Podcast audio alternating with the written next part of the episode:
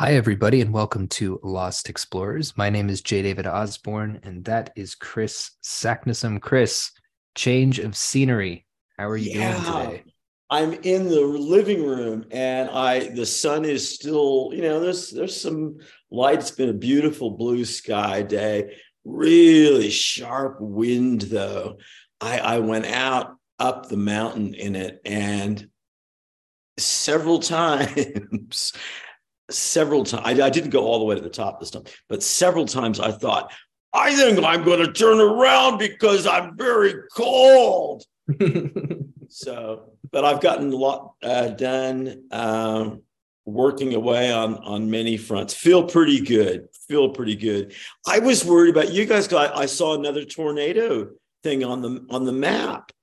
Well, we didn't have to worry about tornadoes this week, but what we did have to worry about was 60 mile an hour winds, which tomato, tomato, uh, because on, well, it was a really funny story. My dog, who's still holding on, was outside because I put her out for most of the day, mainly so that she doesn't go in the house, but also because it has had some really positive effects on her. Uh, cognizance and her mobility. But I was in the room. I had just put Gus down. I've created this incredible hack for putting him to sleep, which is telling him that he doesn't have to go to sleep. But I'm going to, yeah, the, the old pillow, the old pillow routine. That's a del, it's a delicate balance. Yeah. But I had, I had just put him down and he had just gone to sleep and I suddenly heard the wind pick up in a, a, truly incredible way where the entire house was creaking. And my first thought was, oh my God, Kalu is outside. I have to go rescue her. And I run to the glass sliding door, open it up, and I see in the corner of the yard a pile of leaves with her four paws sticking out of the leaves like a cartoon. oh, I love I'm so, so glad she's still around. Well, you know, I, there comes a point when you think, look, 60 miles an hour, you know, you're starting to get into tornado country.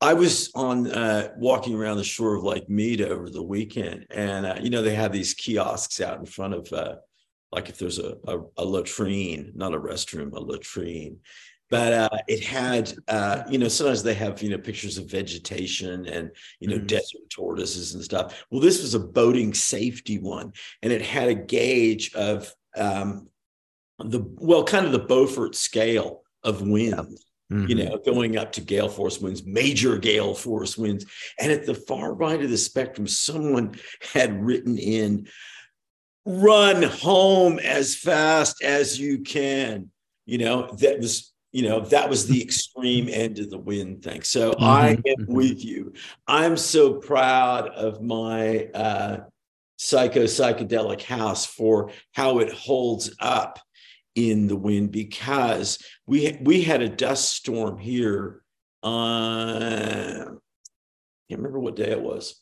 It was just so awful but the mountains disappeared behind me and that is saying a great deal because the mountains like start outside my door. Mm-hmm. and all of the the mountains around this valley were completely gone of course lake gone. It was just like oh you know and you realize you know there's just nothing you can do goggles nothing. help you you know yeah yeah no i we used to have dust storms a lot in el paso obviously because the wind doesn't even have to be very fast to cause a dust storm. But occasionally, about once or twice a year, you would be driving on the highway and you would just have to stop. Everybody has to stop and wait for it to pass because the visibility is zero. Uh, with the windstorm here, it blew a few shingles off of my roof. And I didn't notice that until I was out with my push reel mower. And my neighbor, who's in his 70s, who's just gotten a new mutt that he informed me his grandchildren picked out for him. He said, uh, Hey, I said, Hey, he said, You see what the wind did to your roof?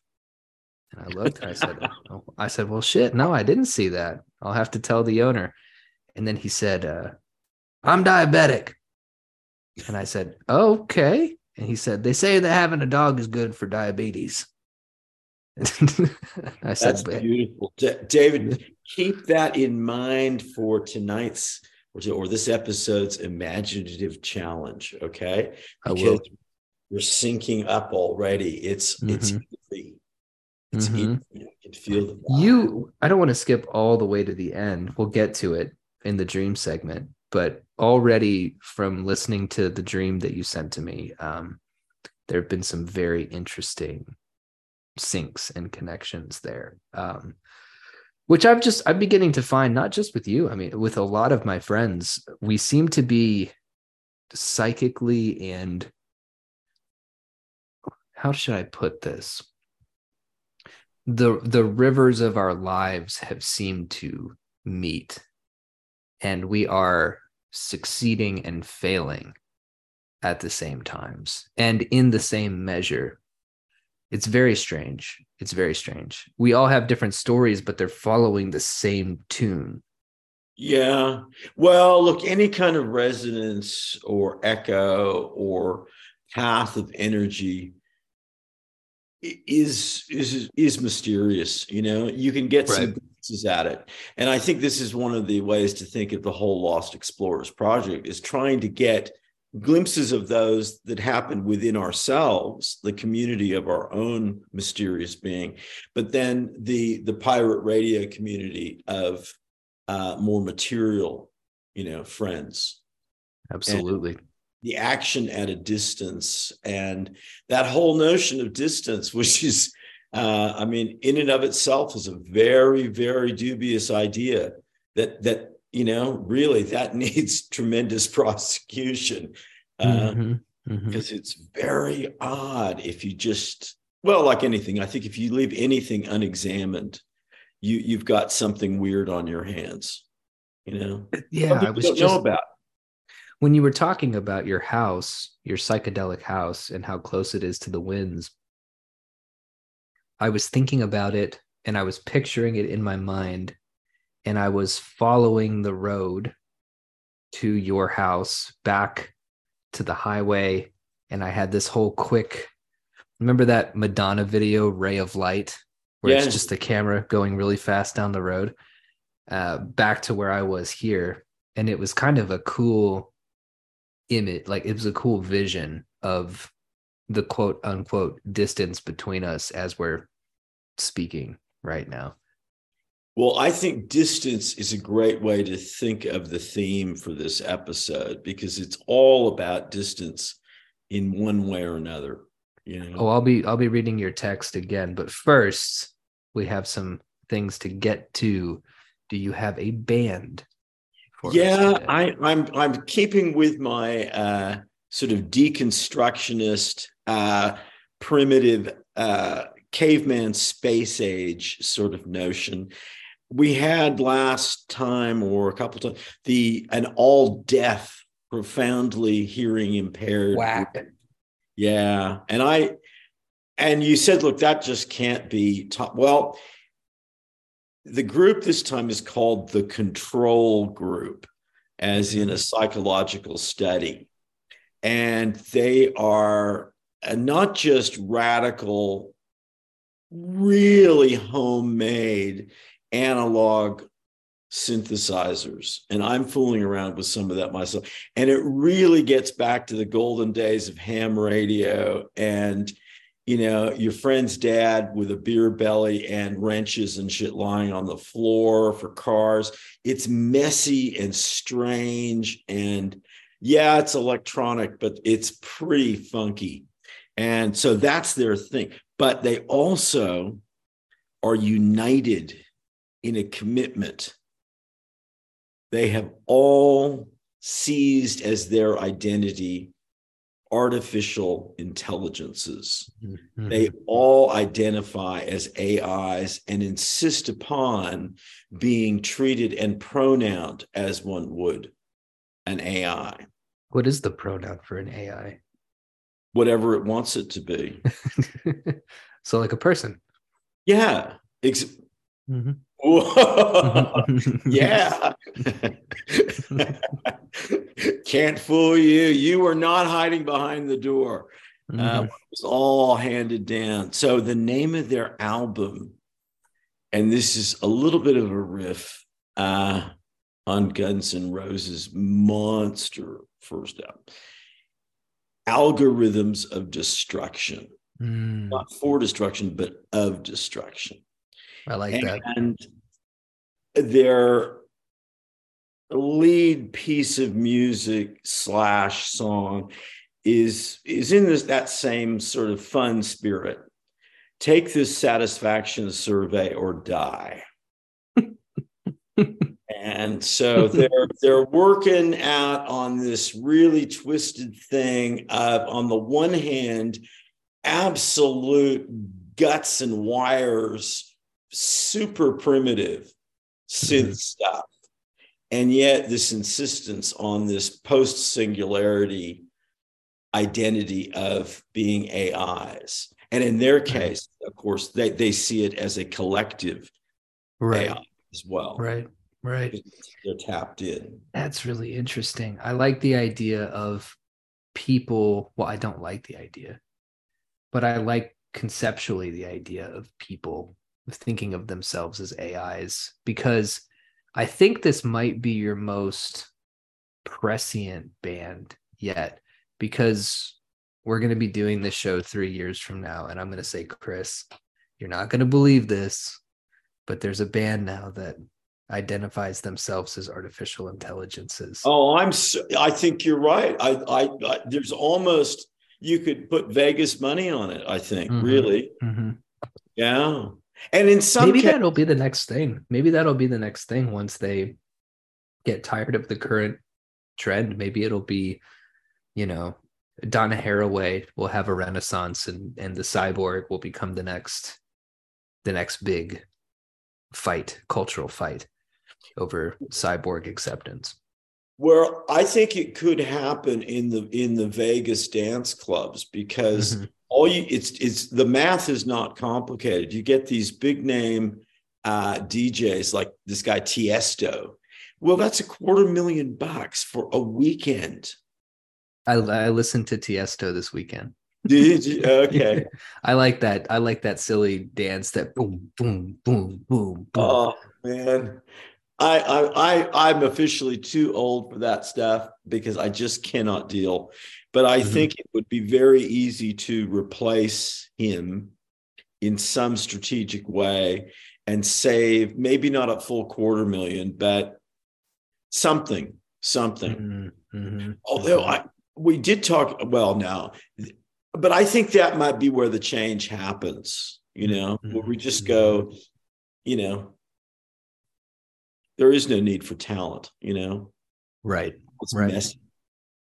We'll I think so. Everything. I think so. I think so. Right now we are in the the sweet spot. I have a job interview on Friday and my entire process for getting to this job has been using chat gpt to generate my emails for me are you kidding what's the job a copywriter for a bank so working on billboards and i'll ask more about it during the interview but my impression is that i'm working on ad copy for a bank well that's a i i've done that you know and yeah. i ad copy it's, you know it's interesting you know there was a time when some really great minds and great writers worked in advertising. I mean, James Dickey and Hart Crane come to mind very quickly. Um, and Dr. Seuss was the art director on right. the Flit insecticide right. account for 17 years. Right, right. I've seen those drawings where he was, it's proto Dr. Seuss style.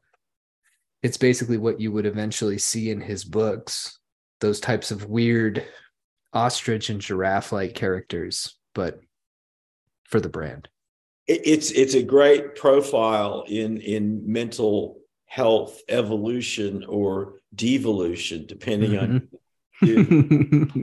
no, uh, I I I'm agnostic in my feelings about about the job. I will be excited to have a consistent stream of income, and it will facilitate my ultimate goal of bringing Rios home so that I can be the one who goes to work. I'm going to continue my editing on the weekends and you know, fully support the family while she works uh, on her books and her. She's teaching some writing. She's teaching one right now for uh, Lidia Yuknavitch's corporeal writing. So she's got a class going on with her, and uh, she's got two or three coming up.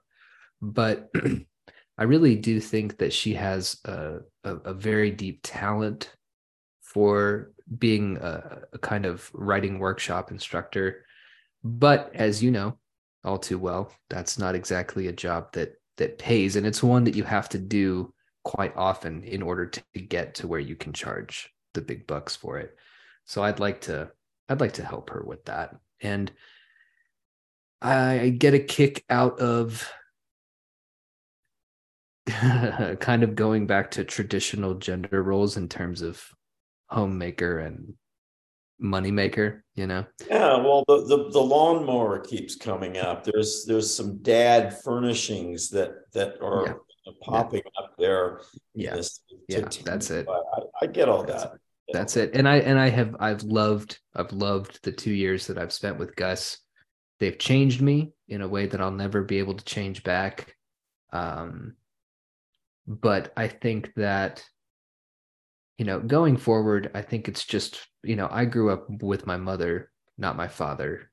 And I'm a good father, but there's an there's a feminine energy that I think young kids need to be around. Um, and I think that the more because he and I we do talk, but we spend most of the day just kind of doing our thing and we'll go outside and we don't really we don't talk a whole lot. I'll say I'll tell him the names of things like, "Oh yeah, that's the chain link fence or that's the fire hydrant or don't go in the street." But I'm not sitting there going, "Who's the biggest boy? Who's the handsomest boy?" You you do a pretty good take on that. Just that. Look, I, I've got to interject and say I, I'm my strong vibe here is first of all a little bit of E minor and only 36 Christmases left sort of wistfulness, mm-hmm. which mm-hmm. is a bit of a concern. But I think it's a very good thing for you to start getting out of the house. I really mm-hmm. do. Mm-hmm. Mm-hmm. Um, mm-hmm. I haven't ever, I haven't thought that so much, but I think that that. Uh, but you also sound a little bit like um, I don't know an elementary school age kid, but sort of that those that last week of summer, mm-hmm. you know, and mm-hmm. a little bit mm-hmm. uncertain, mm-hmm. wanting to sort of go back to school, but kind of, you know, you're, you're sort of in the doorway there. Mm-hmm. Well, I wish you luck with the interview. I hope that turns out whatever way you you feel would be best. Thank you. I appreciate that. Do you have an aphorism for us today? I've got several because okay. I've just been in that kind of mood. And also they're they're weighted in different ways. But I think this one is just worth saying because it occurred to me very, very physically. I've got a lot of masks around me, as you know, and I make masks. And so there's like a lot of masks around.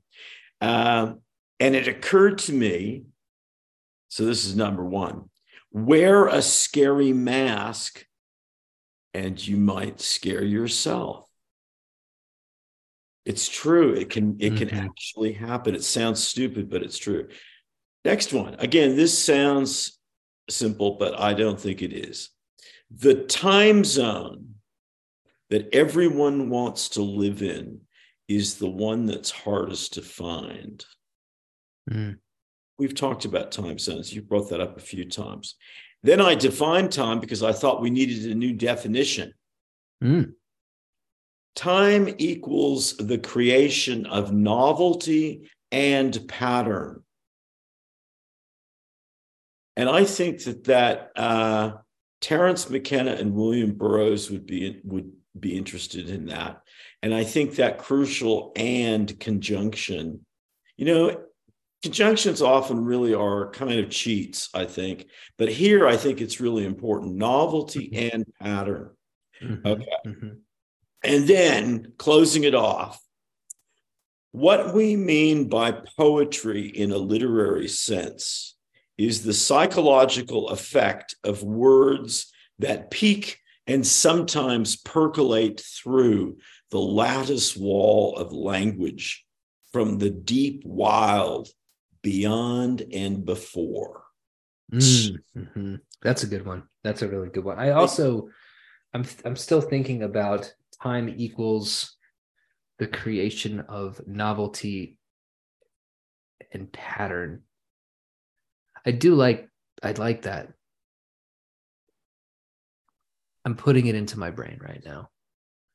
So well, time... thank you because these the, what I'm striving for with the aphorism uh, genre, mm-hmm. perhaps with the exception of the last one, which is a little bit more detailed, are like the tips, things that sound relatively simple, but do allow and encourage and kind of invite unpacking you know there there's mm-hmm. there mm-hmm. seems to be more to them even though they're satisfyingly simple at first presence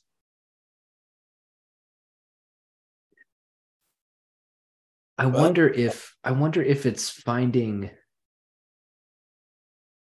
because novelty is an interruption of a pattern. And pattern is the baseline of the solid mass that's around us.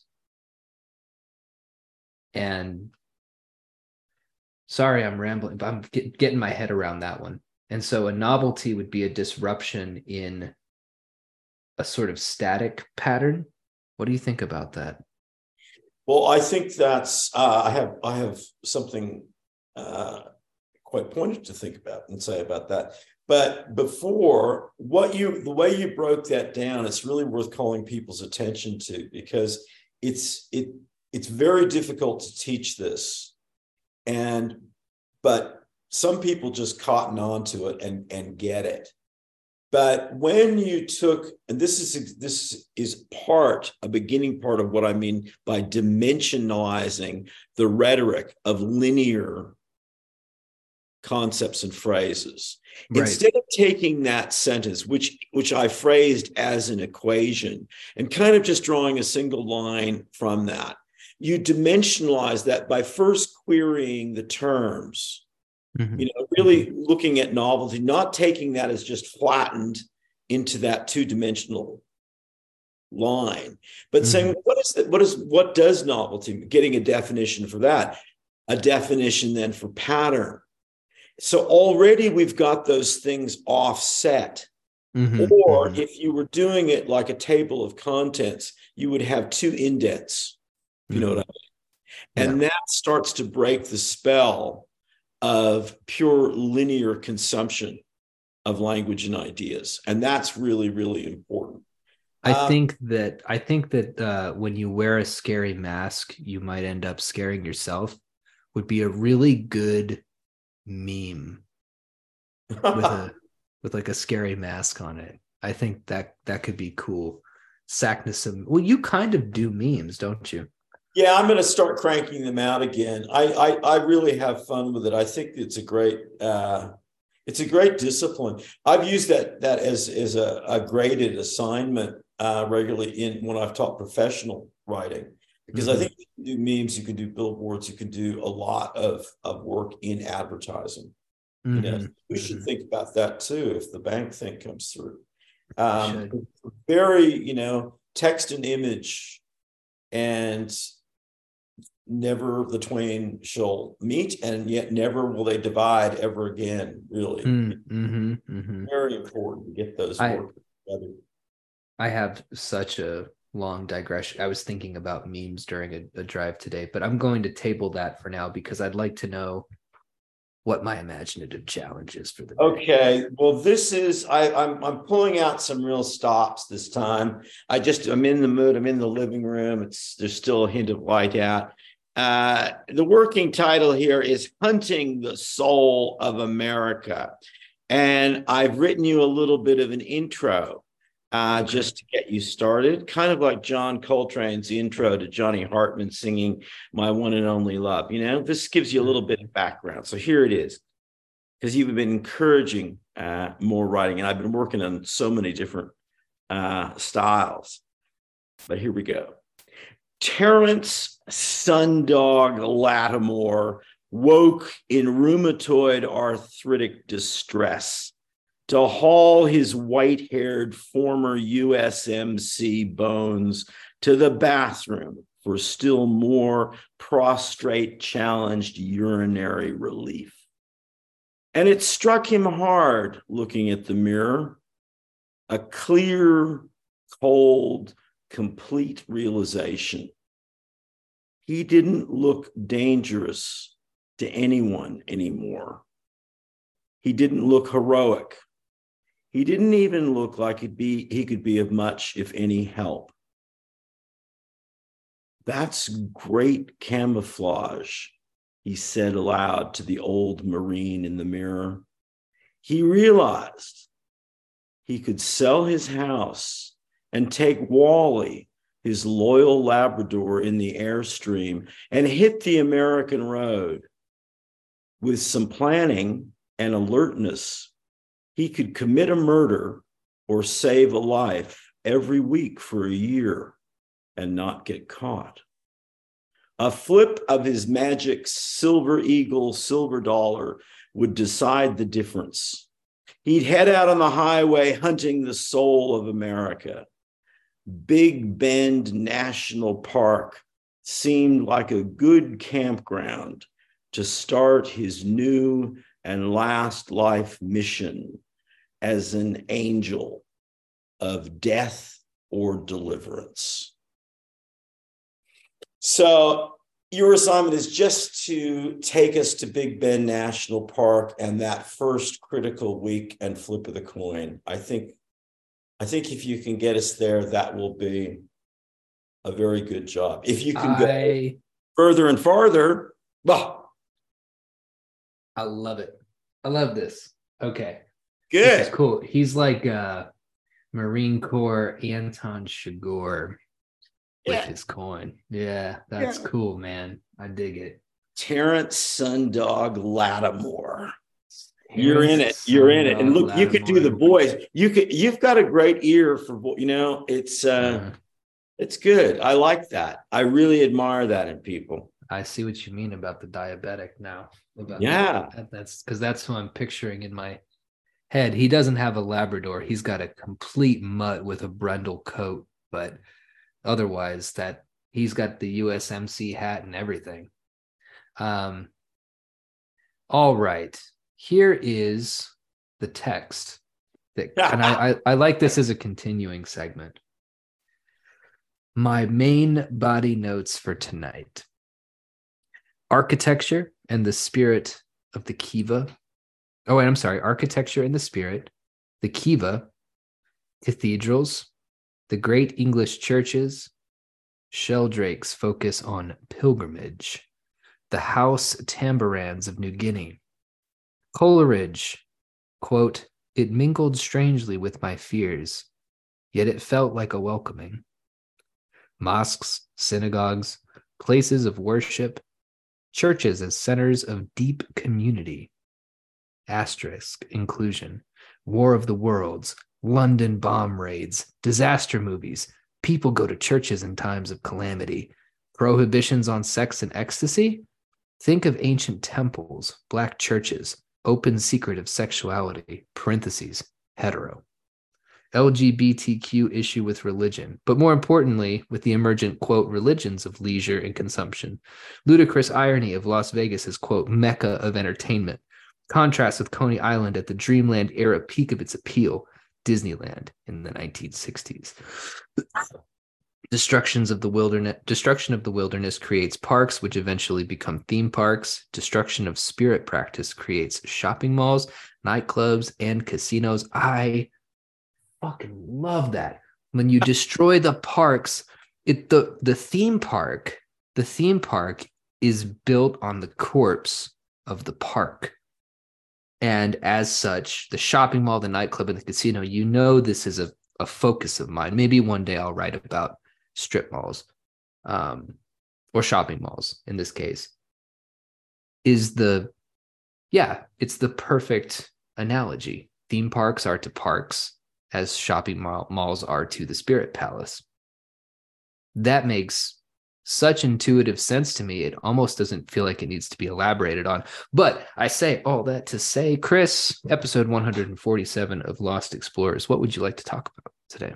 Yeah, well, thank you for reading that. I do. I'm, I'm really having fun with those notes, and I'm loving your show notes that you're providing mm. uh, to listeners uh, when every show drops because I think they're they're just fantastic. And uh, they speak to this sort of kaleidoscopic kind of malarial uh, mm-hmm, mm-hmm. fragmentary sort of tilt-a-whirl approach but they're they're very very accurate and fair so i think maybe we should um, follow with this theme mooted of architecture and the spirit because we've been talking about architecture last uh, time we spoke about architecture and time and i thought that was uh, really, really cool. Um, even for people who aren't as quite as as just jazzed about architecture as you and I are. Um, but uh, I, a friend of mine who is an architect, and I don't get to uh, chat very often, not as often as I'd like, really thought that was an important insight and something to further explore. And it ties into a lot of stuff we've been talking about of how time, space, memory, imagination, and sociality all converge, maybe and maybe not, maybe not. But I thought that the, one way to think about um, the how architecture and the spirit might work as an idea is to think about. what We said last time and this was a cool realization in real time on the show that the house or one's dwelling could be thought of as a time shelter. And I think that there's something really in that. So, what would architecture that speaks to the spirit, how would that then relate to time? Mm-hmm. And does it have anything to do with mm-hmm. managing distance, as in space. You know, mm-hmm. you started off the, in our first episode on architecture, you were talking about John Lautner's notion of disappearing space. And I mm-hmm. still think that is just so important and so difficult to, well, inherently difficult to visualize. But architecture and the spirit seems to me to be managing distance between the private, secret psyche of individuals, their conscious working public selves, the society or culture, however large that is that they're working in, and then however they're processing what might be called the cosmic or universal, what whatever mm-hmm. they think mm-hmm. lies beyond the, the social frame. And I think, frankly, one of the defining factors or, or characteristics of our time right now is that people have less and less of an idea about that level, whether you call it cosmic or universal or whatever. I think they are pretty well fixated and restricted by the social sphere, uh, which has been heavily augmented, of course, by technology and the internet. But when I, if we say that that that architecture and the spirit suggests sacredness, and we have, I think a lot of people would be familiar with the idea of a sacred space, often metaphorically applied. I wondered, my first question to you was what distance do you see, to use that framework, between the notion of sacred space and physical architecture.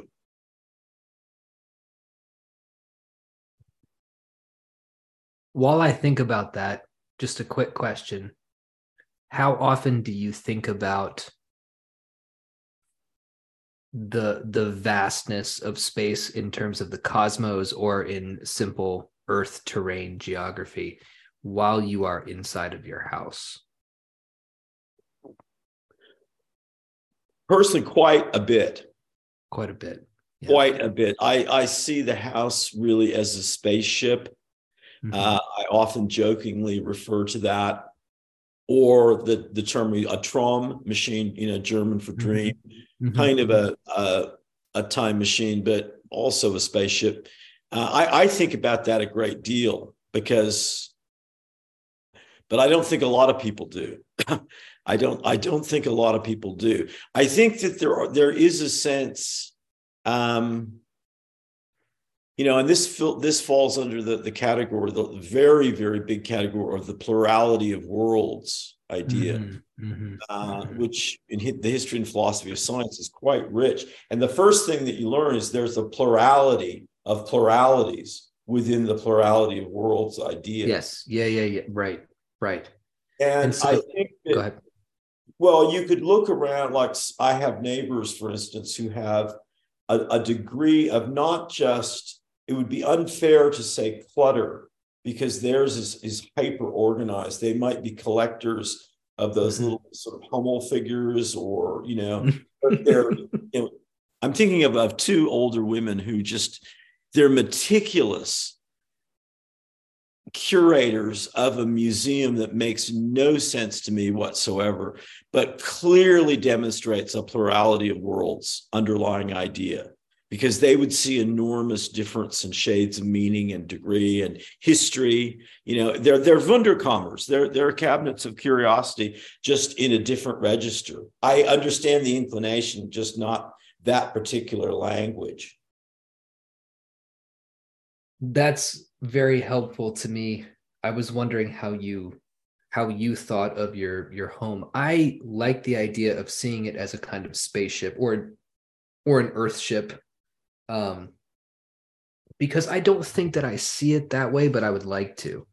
I think that when I'm in my home, I tend to become very concerned with matters of the interior. The home for me is a place for pacing and ruminating and reflecting. And I have to sort of get outside to be reminded of things like the sky and the stream that we have down the way. Uh, but that's very helpful for me. I think, I think many people might think about their homes more in the sense that I do, uh, and not in the way that you do, which I'll reiterate, I think is the ideal. Um, in terms of the distance between so the question you had asked is the distance between sacred space and physical space that people are put into. The first thing that comes to mind is um, mosques per your text message, but that was also the first thing that came to mind while talking to you.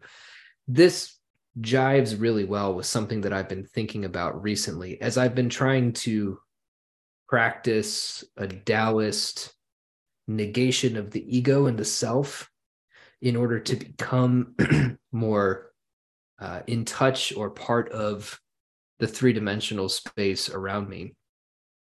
And I've been thinking a lot this week about, in terms of um, when you externalize and when you uh, begin to notice and inhabit the space around you. I live in a very humble suburb. But we've got some great elm trees. We've got a good stream. Once you do that, you actually begin to think less and less of the of the self, and you, I find that I'm able to get more uh, of my hobbies done, of my work done. I'm able to be more present once I'm I'm out of there, and the sacred space for me works at its best when it uh, to go back to one of your aphorisms, to act as a, a kind of novelty pattern interrupter, uh, especially those mosques, because they essentially look like the fractal patterns of a DMT trip. And yes. as as beautiful as they are, they are also very specifically uh, lacking in any kind of um, any one thing that you're supposed to intensely focus on. There's so many oh, colors and shapes and designs and things of that nature. And the movement of the eye when looking at the ceiling of one of these mosques is very similar to uh, the way that you know you don't want that blood to congeal you want it flowing you don't want the river to stagnate you want it to keep moving so i wonder if the sacred in terms of novelty. And i'm thinking very specifically of my wife's kind of magical altar that is adorned with all sorts of trinkets and crystals and uh, you know little basins for for candles and things of that. The eye is constantly moving when mm-hmm. you are in the presence of that altar. I wonder if that uh, that kind of physical space is meant to create a movement right? Because this the spirit can only appear when things are are moving. And as a final note it really kind of makes the the blank walls single cross on the on the on the presbyterian church uh uh you know stage. Uh i think that's why i never vibed with that sacred space growing up because it was really boring for for pure aesthetic reasons. Interesting. Exactly. Well, yeah. I you know I think that's uh, one of the arguments for insane gargoyles and stained glass windows. Right. Right. That, Catholics you know, are good at this, right? Catholics you know, are really good at what we're uh, talking it, about. It's it's a strange deal there, but I I think that um, the the combined because it is a multimedia strategy the entire mosque situation. And it's the the mosaicing and abstract fractal intensity is exactly aimed to do what you said to really overwhelm in a very special kind of way. And the color registers you know you think of that particular blue that probably comes to mind. It's the the power of that and the resonating intensity of the colors and the patterning and then that finds the most just inexplicably appropriate analog in the music and, mm-hmm. and the very the strangely characterless yet enormously rich quality of, of the singing yeah. and echoing and the prayer time sense. I mean, it's just when I think of it in terms of a of a pretty mellow country, generally like Malaysia, I would find it very hard to resist if I lived there. I think it's it's that powerful. I don't think I feel that way about some Middle Eastern examples of it, but uh, that's more, you know, just personal choice. But I think it's an immensely powerful formula of mm-hmm. of mm-hmm. uh, multimedia spectacle of a kind. I think it, it does fall in. I mean, there is a theater to it, there's a magical, sacred theater to it. And that seems to me to be very difficult to arrange in one's own space. I think the best mm-hmm. that you mm-hmm. can do at home is like Rios's altar, or you know, my sense of the psychedelic spaceship, or my neighbor's crazy, you know, little figurine. Uh, right you know? Oh, wow. Wow. Two thoughts. Two thoughts. The first thought is you mentioned that uh, uh, Arabic uh, Muslim music. And yeah. as a funny side note, I'm not sure what watch lists this put me on, but for a time I was obsessed with the song uh, My Ummah Dawn Has Come, which uh-huh. is the ISIS theme song. it's so beautiful. It's one of my it's one of my favorite songs and uh, it's just very haunting. Mike Oldfield's. What's that? By Mike Oldfield. No, the uh the uh the the ISIS, you know, like the the terrorist group. They're they're okay. The real yes, that's basically yeah. yeah an ancient is just yeah yeah yeah. My my Ummah Dawn has come is uh is really beautiful. Um, the second thought that I had why why did I lose this thought? What were we just? Oh my goodness. Well, Middle Eastern, Arabic, North African music.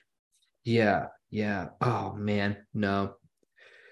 Where did it go? It was I'm a good sorry, one too. I, I might have distracted that. No, no, no, no, no. It's fine. It's fine. Um, it's been a busy week. Uh, I'm sorry, I'm going to have to come back to that because I'm not sure. Well, while we're while you're thinking, I'll just throw in that the uh, the world musician Don Cherry, who famous for his little pocket trumpet, but but many many mastery of many African instruments. He does some really cool meshes of Middle Eastern, North African, and West African music, and then also just some great uh, Arab and and and North African music just generally is just absolutely fantastic. And mm-hmm. it it the other another version, another sort of side to that is the dervish music.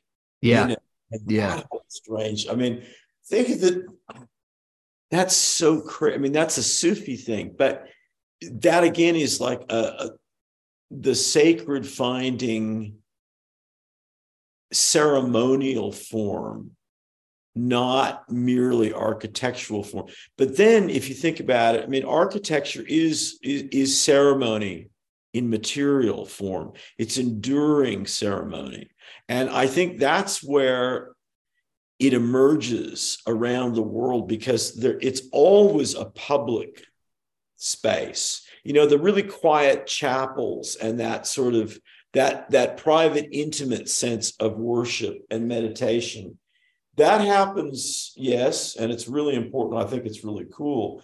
But you've got public spaces, you know, the Hopi Indians, the Kiva, um, the Hopi cathedrals. We've, we've talked about some of, I still think it's just blown away. We were talking about the hunchback of Notre Dame because it has been so long since I thought of that. That came up last time for people who missed it. Um, and also, you know, the great English churches, and that made me think of one of our heroes, Rupert Sheldrake.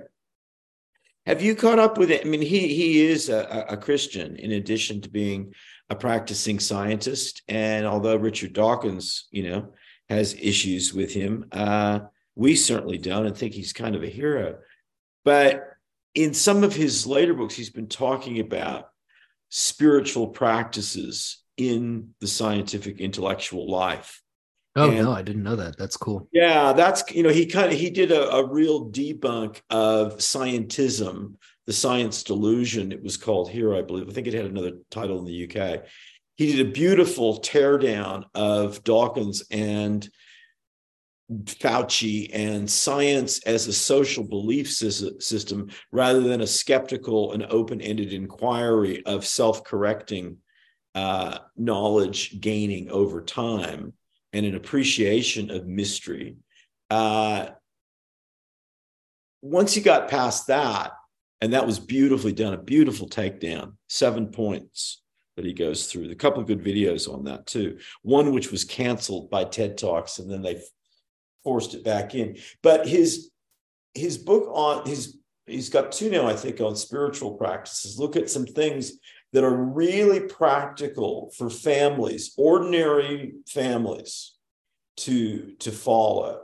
Uh, and one of the the um, he talks interestingly enough about the importance of sports, which I think is very very unusual and kind mm-hmm. of shows just how lateral uh, his great mind is. But he talks about the joy of pilgrimages and what has become kind of even a very popular secular movement in the UK, because there are, you know, quite a, a, a, number of really fabulous churches, more than 30, you know, way more. Mm-hmm. And there are maps of them. So people join together as groups. And rather than say walk the Appalachian Trail, they do the the great churches of England as Ooh. a walking tour. And young people have really gotten onto this. This is one of the, I learned this from Sheldrake that um, I didn't know that. I think it's enormously uh, powerful, and he and his family do it, and for them it is part of of religious practice or in larger spiritual practice.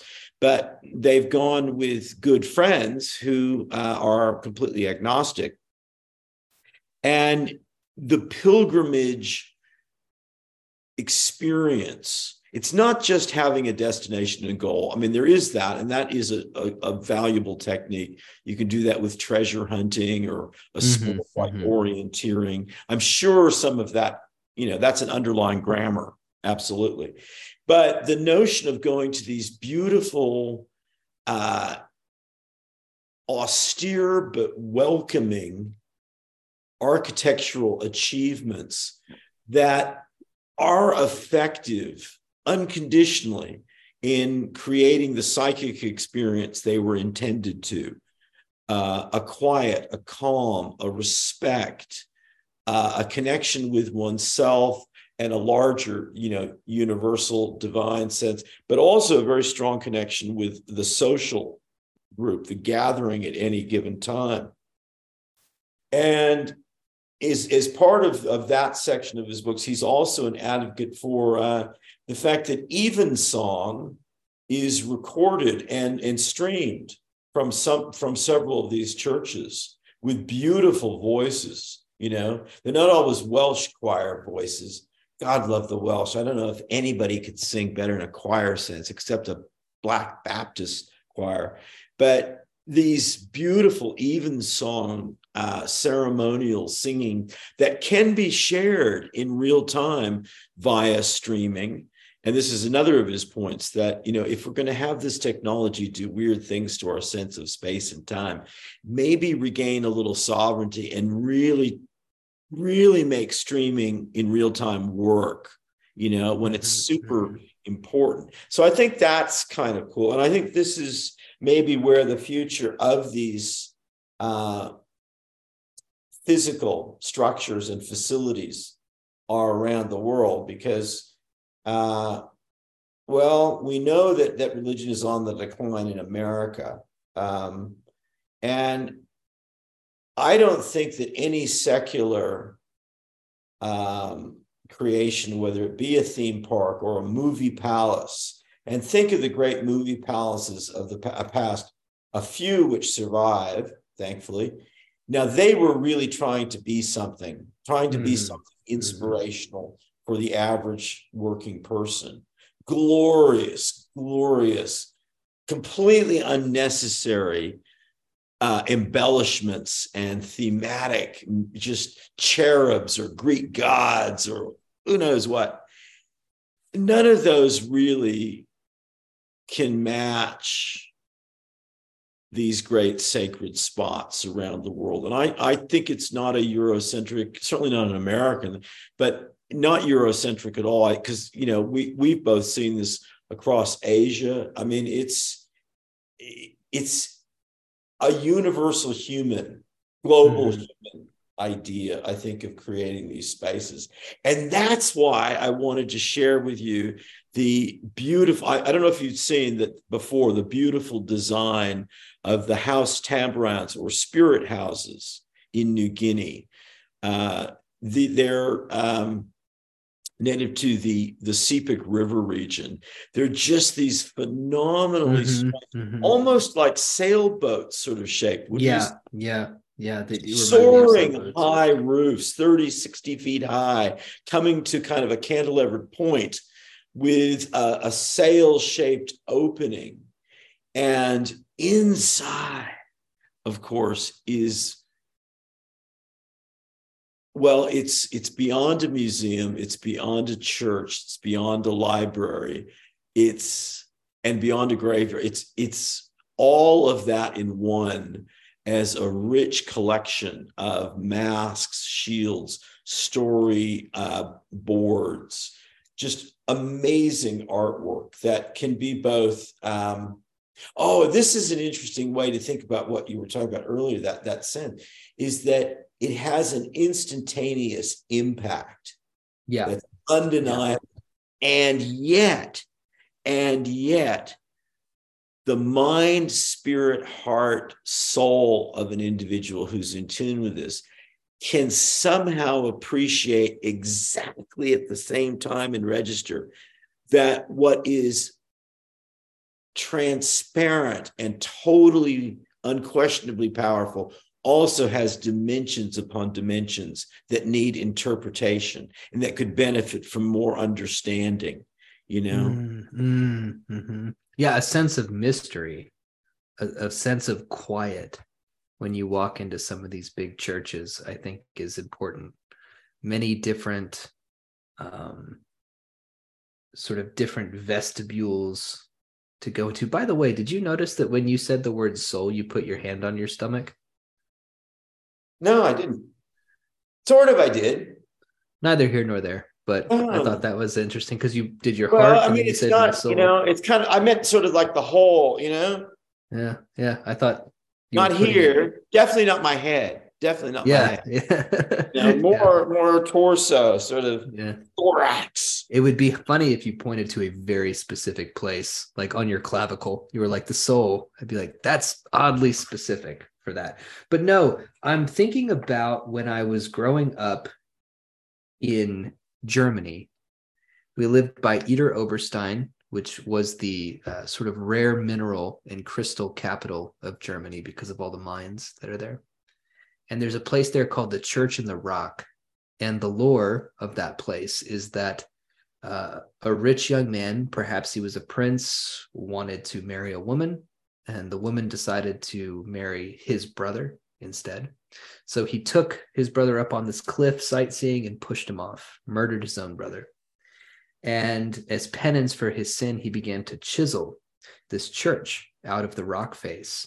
And you can go visit it. It's really amazing. It's very small, but it's an actual church with about uh, four rows of pews and some nice alcoves with you know saints and things of that nature in there. And I remember going into that, going into some uh, some other big churches, uh, sort of in that in that area, and having a kind of echoing sense of it being inhabited by something.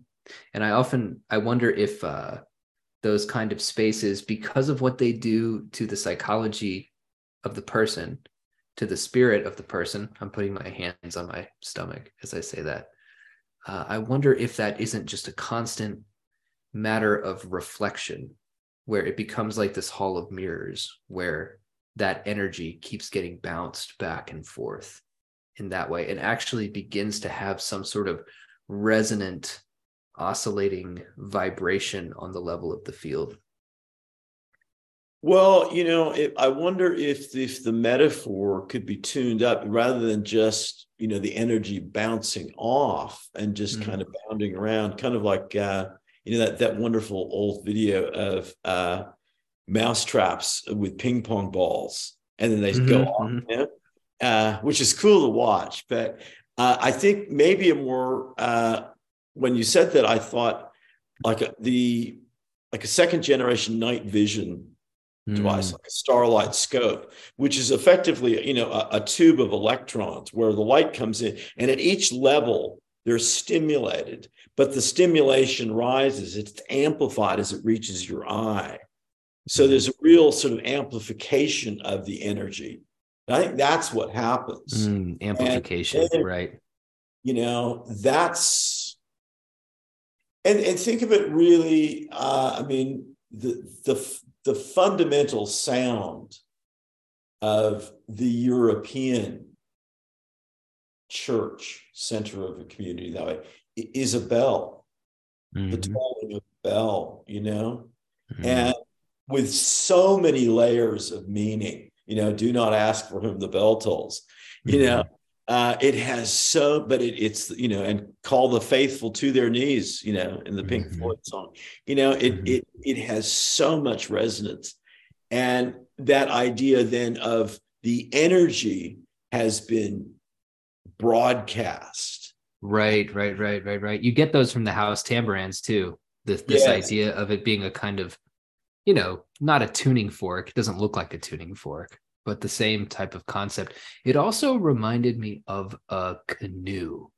I thought of a canoe when I saw that. Well, that's the you know that's the heart and soul of their whole deal, and they carve their canoes to look like crocodiles because mm. they part worship crocodiles, and the young men are ritually scarified or tattooed, you know, in, in raised to look like crocodiles. Yeah. Yeah. To look yeah. like crocodiles.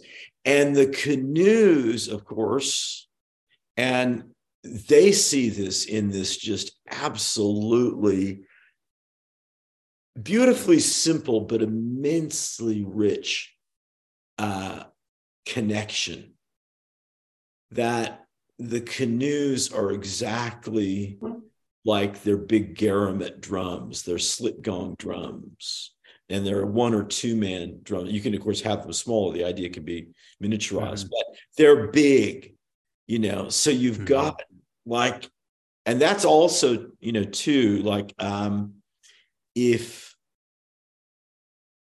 with a little boy, he can look around a village, say in the Middle Sepik River still, and he can see what he needs to do in life, basically. He needs to know how to play a slit gong drum and mm. build fire, you know. Mm-hmm. Got to keep the mosquitoes down uh, to a reasonable level.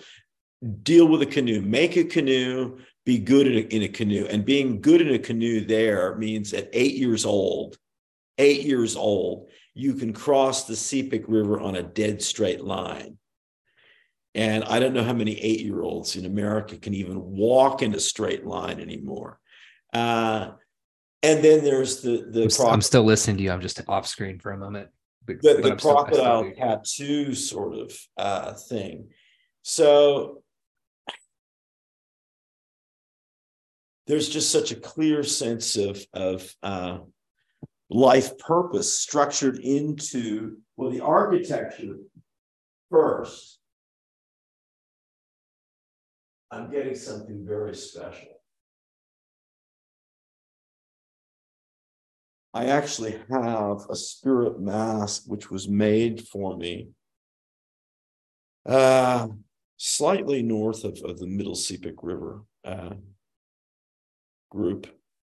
There are several major communities well along the whole stretch of river but it's it's an example of the kind of beautiful carving. The Sepik is is famous for its artwork. It's one of the three great centers of a dimensional tactile art in new guinea. Um, and they are probably i think the undisputed masters of of of mask and dance costumes uh, they do other things like shields and things, but their their masks are just amazingly rich in storytelling capability, and they are in fact deep.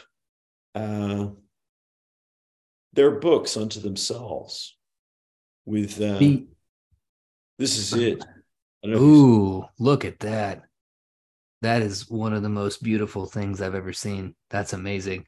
I was thinking about two things. Number one, the canoe shape of the building, the di- the dynamic arches, um, again brings to mind that sense of movement and the idea of architecture is needing to uh, feel as though it's in motion, though it is still stationary, and how that might relate to a lot of our buildings, which are meant to much more represent a static, stable home, a, a place where everything stops, a time shelter, if you will. Maybe the haus tambarans are not time shelters.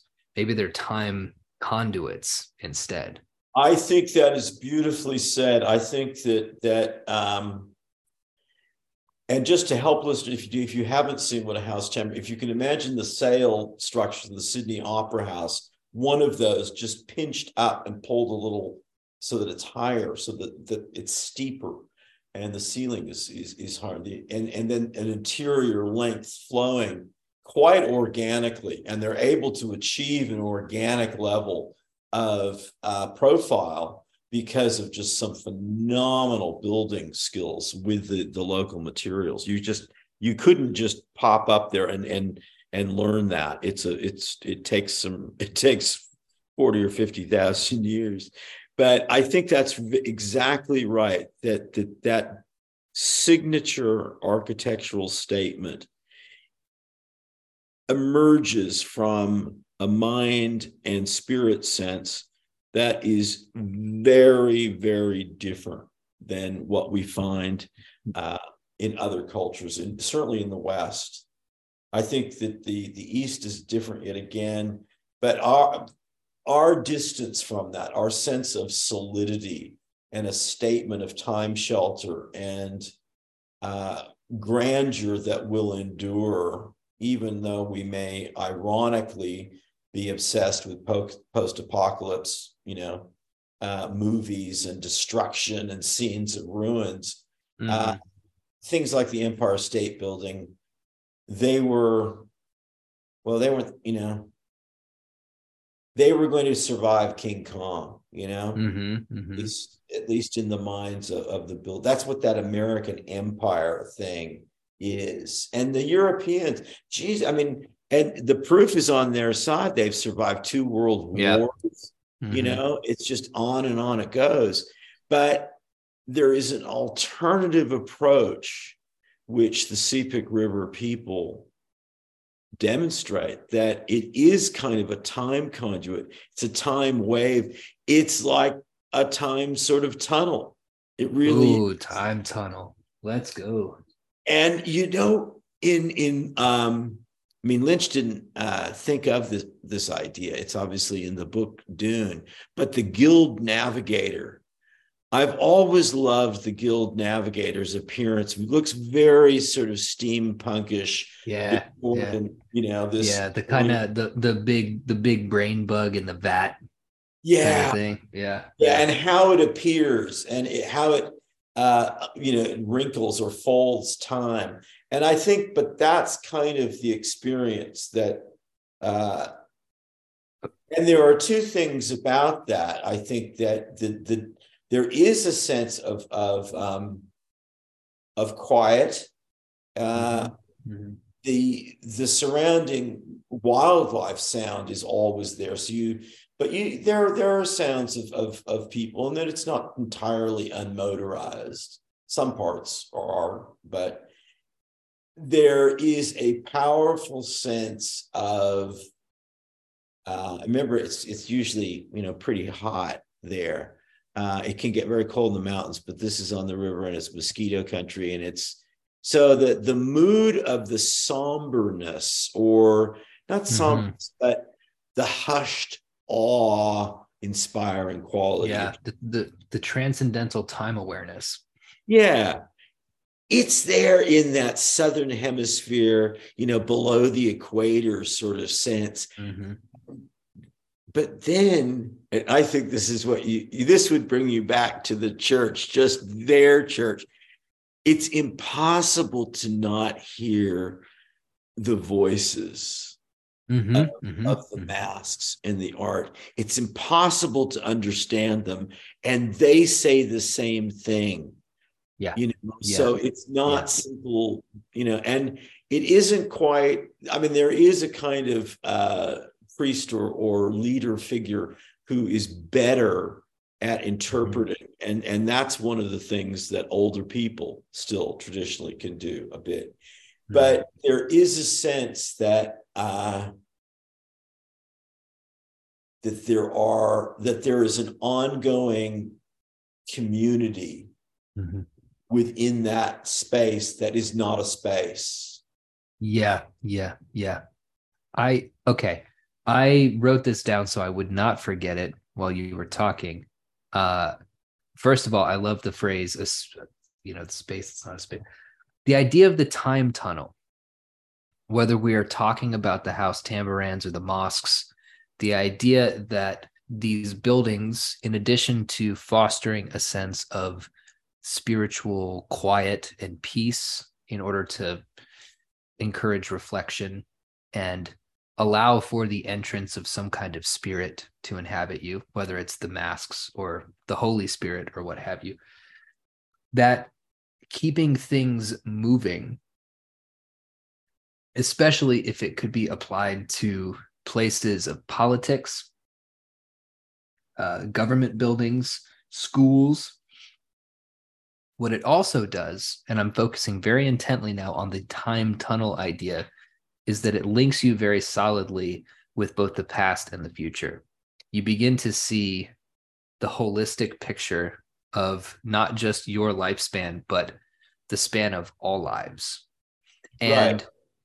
what I'm thinking is that uh, it puts you in a place, it centers you the interior of the building because of its quiet which is very important and because of its community of other people and you know you're able to see everything from babies to very much older people it's still placing you within a let's say 70 to 80 year frame but it's the architecture and very specifically the velocity and dynamism of the architecture that places you outside of that into a wider context. And wouldn't that be great in the face of things like, you know, major decisions to go to war or to invest in nuclear power or to drop a nuclear bomb or what have you? Like, do you think that a world leader could could drop a bomb from a mosque, right? If their office was in a mosque.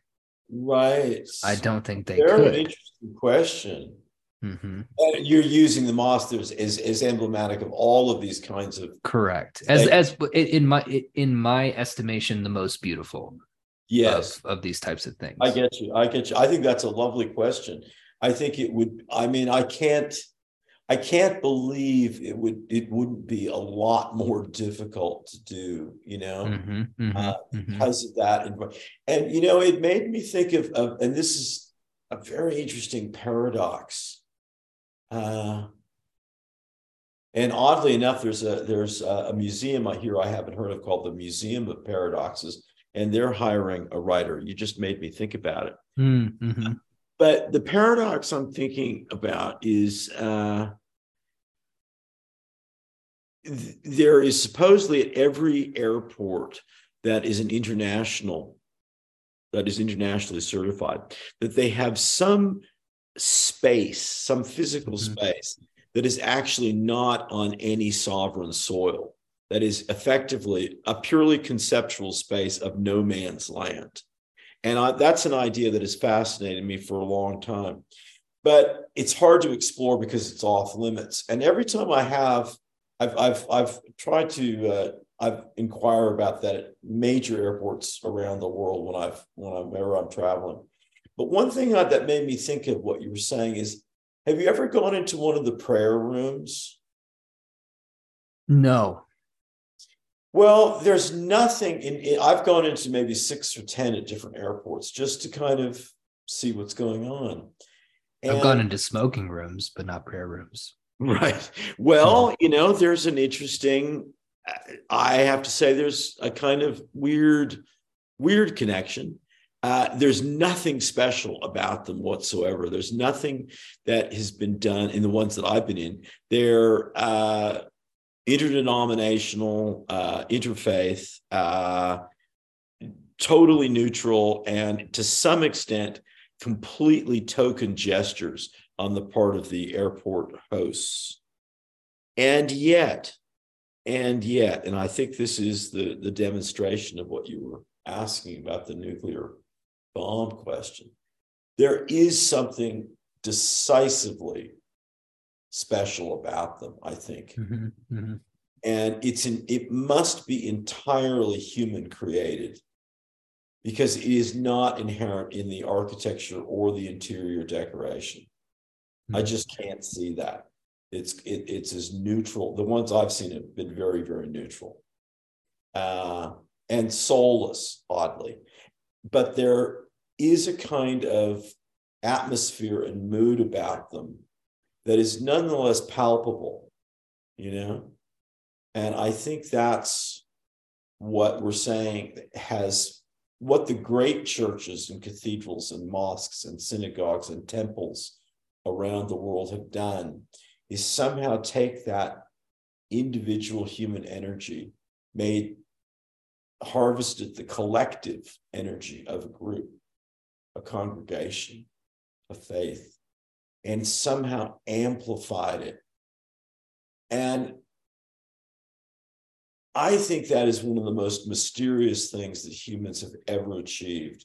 It's not like, you know, landing or faking a moon landing in Nevada or Adam or now you're now you're speaking my language.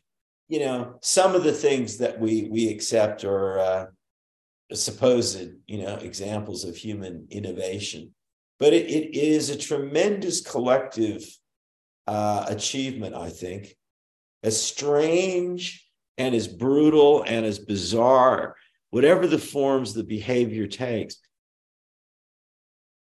at the architectural and psychological level of the, the sacred wonder moment of peace and collective uh, contemplation.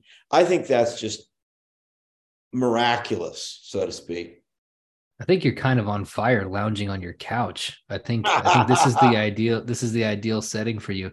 Yeah. I I love what you said. Uh, I want to know more about the Coleridge quote. Ah, okay.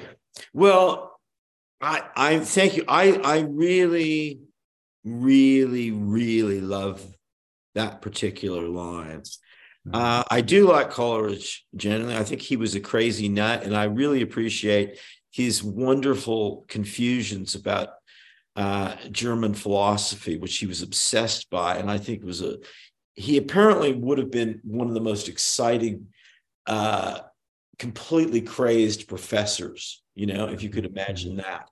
Plus, he'd throw himself down on the ground and wriggle in agony and want laudanum. You know, so he just was all over the place. But that line comes from the rhyme of the Ancient Mariner, and I think it, it it's such a beautiful line. It occurs to me as I honestly thought if I ever, um, I used to live next to this really cool old gold rush cemetery, and I thought if I ever was buried, you know, did the whole graveyard tombstone thing, that's what I'd have on it. That would be my epitaph.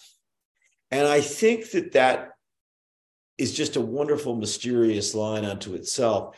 But to me, it kind of captured some of the, the this mood that these sacred structures around the world try to create.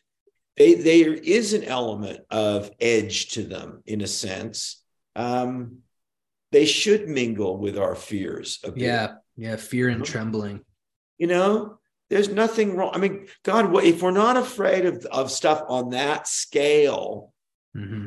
in that domain, well, that's pretty weird, I think. That's a measure of mm-hmm. human perversity. Because whatever you plug into that should be overwhelming in some yeah. way. Yeah. So that, it, but it mingles strangely with the fears. And it does welcome you, though.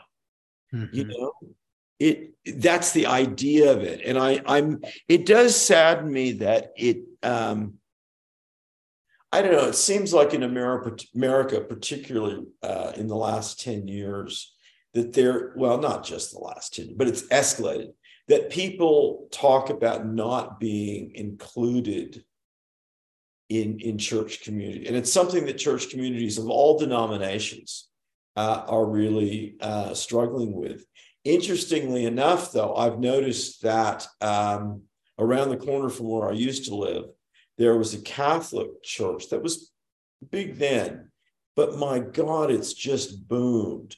So some some places, some faiths, some religious uh, directions are thriving, but yeah. Yeah. you know, and when I hear people say about I don't know, not being included or, you know, you think of the American Methodist movement, which was very important to me in, in writing Reverend America. The Methodists had two things going for them in the 19th century. They that really hit a chord amongst a lot of people, particularly American Black people. They were the beginnings of that, although we think of um, often uh, as the Baptist faith is drawing more African American interest, but it was really the Methodist for two reasons.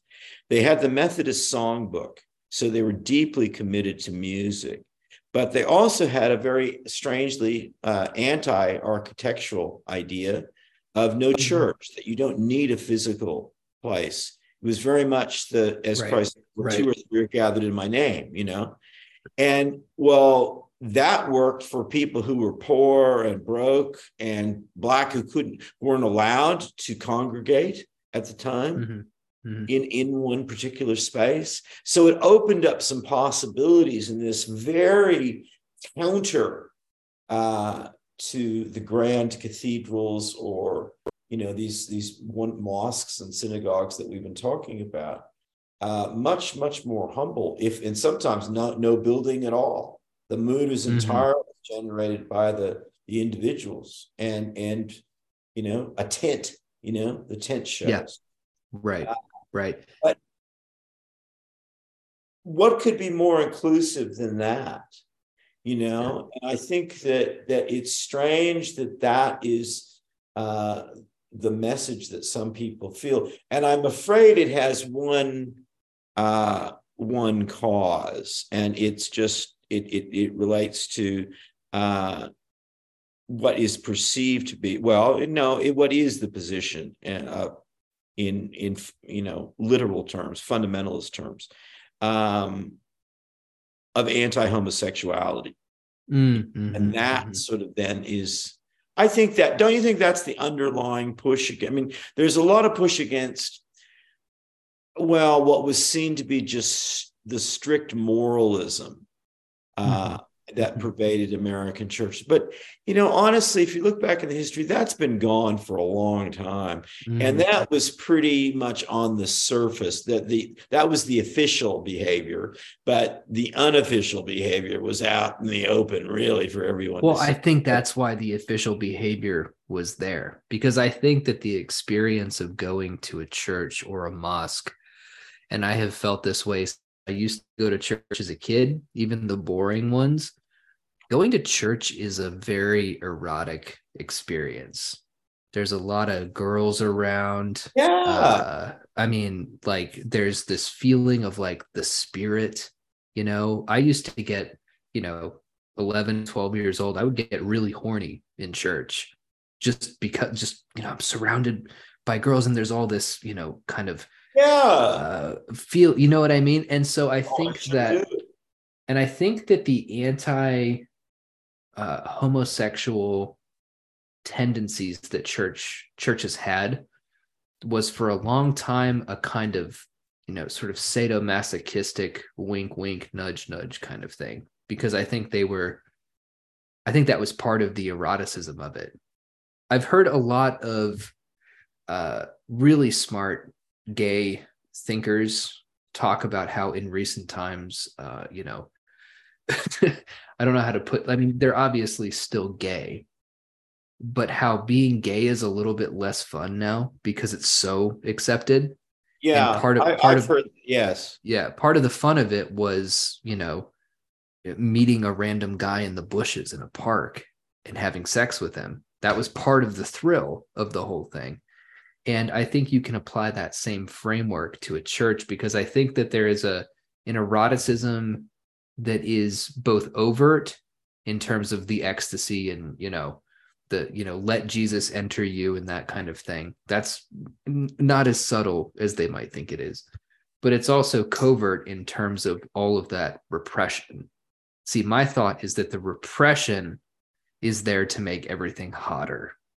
Well that look there's a great body of literature and an enormous body of music. You could say American popular music really gets lit on fire with that idea. So I don't I I couldn't agree more. I think that's absolutely right. So that's not what's finally driving the the slow dereliction of these mm-hmm. sacred spaces, particularly in America. I it, it it's part of it, but it, it's I think we also have to look at, well, just general uh, laziness, the collapse of communities at large. Mm-hmm. I think uh, the feminist revolution leading to more women working, a kind of atomization of, of traditional family units, but also really just the hunger for entertainment and addiction to entertainment, mm-hmm. consumerism because when I look around at what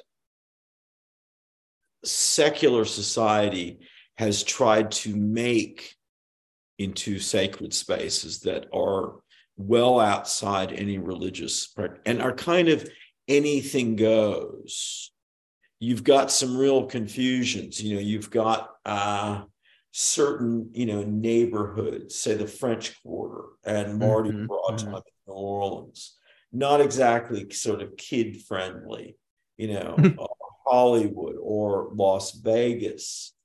And we haven't, but we haven't really invented anything new.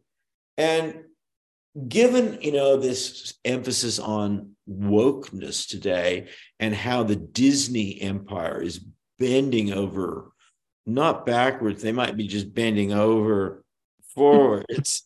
Uh, mm-hmm, mm-hmm, to get mm-hmm. reamed by whoever you know uh, wants them to change lyrics or to become ever more woke.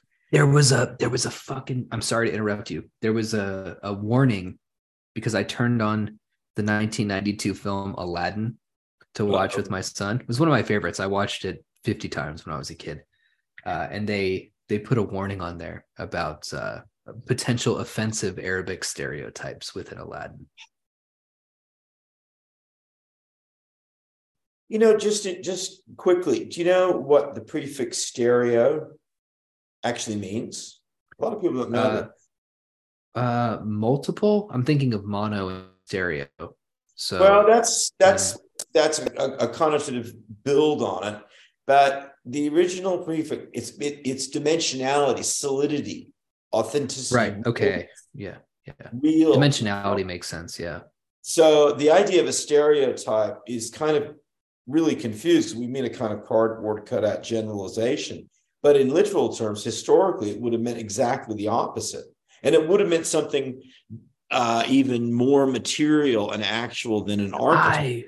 I, I really like that though, because I've said uh, multiple times on Agitator that stereotypes are good because they exist for they a reason. Add, they add dimension, right? Yeah. It's it's a dimensionalizing thing, and they do exist for a reason. Um, but I'm I, I interrupted you because you were talking about Disney bending over uh, to, you know, take whatever was coming their way. Uh, well, it, it got me thinking of uh, the. Uh, I've got the book here too somewhere. Um, or um, I've got many. I, I'm I'm obsessed with roller coasters and amusement parks. That was one of my mm, huge uh, and I'm still in, in, I'm still really excited about that. But I think that the, the dreamland era of Coney Island and the mm-hmm. complete mm-hmm. melting pot and the levels of entertainment, the dimensionality of that, I think that might have been a peak moment in cultural convergence that really, really was working. And everything not that it didn't have enormous problem but it was it was the social the secular sacred spot of freedom and possibility and over being overwhelmed with stimulus and offers yeah.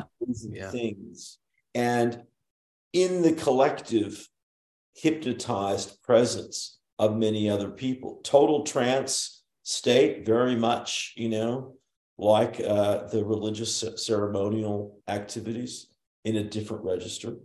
But nothing has compared to that since. Mm-hmm. I don't mm-hmm. think anything has that level of innocence of it was institutional, sure, big business, yes, but it wasn't corporate in the sense that, that everything is now. You know, it just had. Yeah. But in any case, I don't see what the the woke secular movement of today is doing on any level, whether it's civic planning, landscape design, or architecture, or just even allowing some kind of secular mm-hmm. Version of the sacred space. Who was it who said this recently? That gender became the soul for the secular. Ooh i don't know. That's a great line. I can't remember who said this. Oh michael Shellenberger said it on joe okay. rogan. Um as a side note by the way have you do you have you seen the film little odessa no from 1994 directed by james gray takes place in uh, brighton beach it's about a hitman who goes to visit his uh, Russian immigrant family. It's this great kind of dark drama film. It's got uh, Tim Roth. neighborhood in Brooklyn. I love that neighborhood. Yeah, yeah. It's got uh, Tim Roth and Edward Furlong are the are the two leads in that movie. Uh, but it's got it's you know it's in the Coney Island area, Well, yeah, it's, two, it's it's only a couple of train stops away. Yeah. yeah yeah and i that that just you know that was in the mid 90s and that was already kind of capturing the uh the kind of decay of that area you know in a really interesting way um but the the gender being the new soul for the secular i think i think that their attempts to create a new soul or secularize. I think that's why it's so confused. I think that's why this whole thing just feels kind of off to people like us specifically people like us who have been you know kind of lifelong democrats left leaning uh, very open obviously to different cultures and ideas. Uh, why people like us who you would think would be the most primed for this kind of stuff recoil at it. And it's because it's such a graceless uh aesthetically unappealing normalization of these kind of weird things that we love right? Like if it was all weirder and a bit more spiritual and a bit more uh far out i think we'd i think we'd be right on board. We'd be like okay cool. Yeah right on. You know they've got these crazy clubs where like all these gay you know trans people whatever they all go and they live stream it and they're dressing up in strange costumes and having sex with each other. We'd be like okay that's cool. But like a children's book for a four year old about this kind of thing. Yeah. that's where where it's it's done in that kind of cartoony like do do do do like it feels like propaganda Well, it feels like propaganda because it is because it is propaganda And exactly propaganda is by definition simple-minded. It's it's Mhm. way down the scale of sophistication. That's just and it's way down the scale of any kind of innocence, obviously. It's completely rhetorically corrupt. That's that's what a good definition of propaganda is.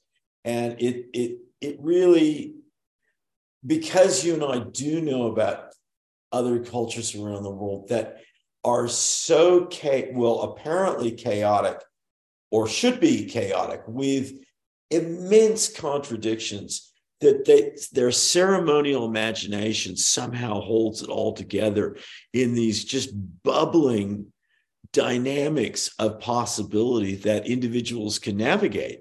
And if they weren't exposed to the nonsense of principally american entertainment and media frameworks and Mm. corporatized product Mhm. they Mhm. would they would really have it made you know that's the new colonialist damage is is is the american propaganda machines I mean, that- you can really trace it all back to Disney World as being this kind of, or maybe you could trace it back to those ready-made suburban towns with that were are stocked with mannequins that were meant to be blown up by the bomb. yeah I jason mean- mannequins Yeah, yeah. Maybe you could trace it to that and Disney World, but it's this, yeah, it's this whatever you're getting at. I think Disney might be where we need to go next because I think that might be the key to not just, you know, what's wrong with architecture today, but what's off about everything today. It might be Disney's fault. Disney is the main nerve, and I say that living in Las Vegas. You know, and I say that as a big fan of a lot of Disney films. I thought I think they made I'm rewatching a lot of them with Gus and they're great.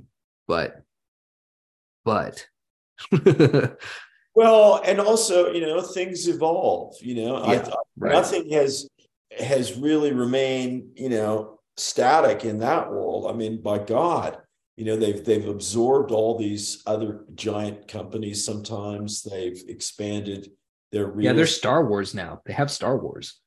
Well, Star Wars is a nice fit with them, isn't it? It's almost, I mean, it's just perfect. I mean, you can't. Mhm. I. It's almost hard to believe that Disney didn't create Star Wars. You know, True. Yeah. I think that's Yeah. a good place to uh, to head next time because uh, it's also a nice tie-in with something that uh, I don't know if if we've talked about if you're as big a fan of it, but I'm a I, and I'm just a devoted student of of the World's Fairs I Mhm. think. Oh, I love World's Fairs. Ooh, Yeah, I I- was in uh when I was I, we can talk about this more next time, but when I was in uh Busan, South Korea, they are going to host the 2024 World's Fair and we were there in 2019. So they were already getting ready for it and we could see all the construction because this is a multi-year thing. So I can they were having a sandcastle competition while we were on the beach. I, I love, I mean, I think there's something just totally, totally, ma- I'm glad we're not through with architecture because there's so many things we still have to talk. I, I haven't talked about Portuguese architecture and I'm doing this thing about, um, speaking to these people who are in post-colonial studies, they know absolutely nothing about what they're talking about. But the focus that I'm going to take is on Portuguese architecture in three different parts of the world in Dakar, in, in West Africa, Senegal, Macau, and parts of the Philippines.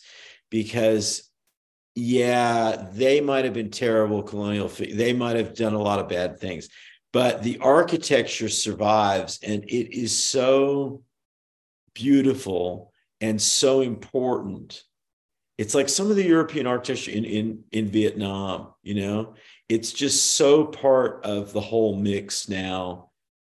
It would just be kind of almost sinful to, to overlook it or to deny it or to Mhm, mhm. bulldoze it or to, to have to apologize for it, you know, it's just as bigger than that.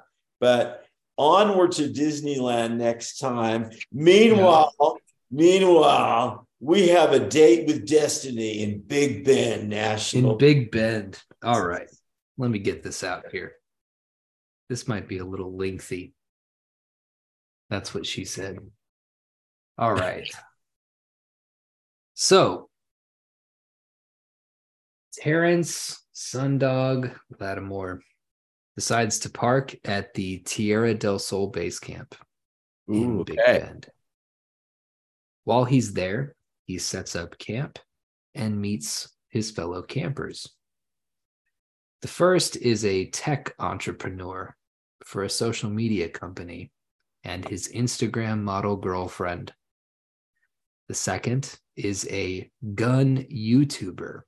So this man has made a lot of money by modeling and firing different guns on YouTube. He also meets a former Viet Cong Vietnam veteran. And finally, finally, he meets a gay couple with three children. Whoa. Whoa. So the way that I see this, to paraphrase a lot, uh, if I were to be writing this as a screenplay, uh, I would write this in a very kind of David Mamet, Quentin Tarantino style, lots of very long fireside conversations, because I want this all to take place in one night with this cast of characters, uh, sort of all talking to each other and the different alliances and tensions uh, oscillating between the disparate groups of people. At the end of the conversation, as the tech entrepreneur gets more and more drunk and talks more and more about his plans to sort of automate all aspects of living and get people more and more into AI girlfriends, uh, Terrence decides that he's the one who probably has to die, right? So he flips his coin and it comes up heads, which means, yeah, that'll be the one to go. So the next day, they all decide, having gotten into arguments, but largely developed a small community, they all decide to go on a hike together. And at a certain point, Terrence pulls his gun, right? He pulls his gun and he's going to kill the tech entrepreneur. Well, this whole time, the Viet Cong vet has been decided has decided to kill him because of a story Terrence told the night before about a very specific village that he raided that still haunts him to this day, that the Viet Cong vet recognizes as his family's village. nice, nice. Now, the gun nut was the one who really kind of idolizes Terrence because the gun nut is in his mid 20s. Uh, he sees himself as Terrence, but he's very much a, a zoomer product of america and you know sort of gun fetishism. So he kind of has latched onto terrence as like a mentor father figure. So now we have a mexican standoff because the gun nut has pulled on the viet cong veteran. And in the midst of all this a rattlesnake bites one of the gay couple. Oh. And he falls into the dirt, pulls the rattlesnake off, throws it, and they all have to make a choice. Do they continue with their Mexican standoff or do they help the gay couple? Well, in this telling, this is exciting. They're looking at them. They're looking back. The kids are screaming. They don't know what to do. They don't know what to do. And in the midst of this, the tech entrepreneur has snuck up behind Terrence and has whacked him on the back of the head, on the head with a log, right?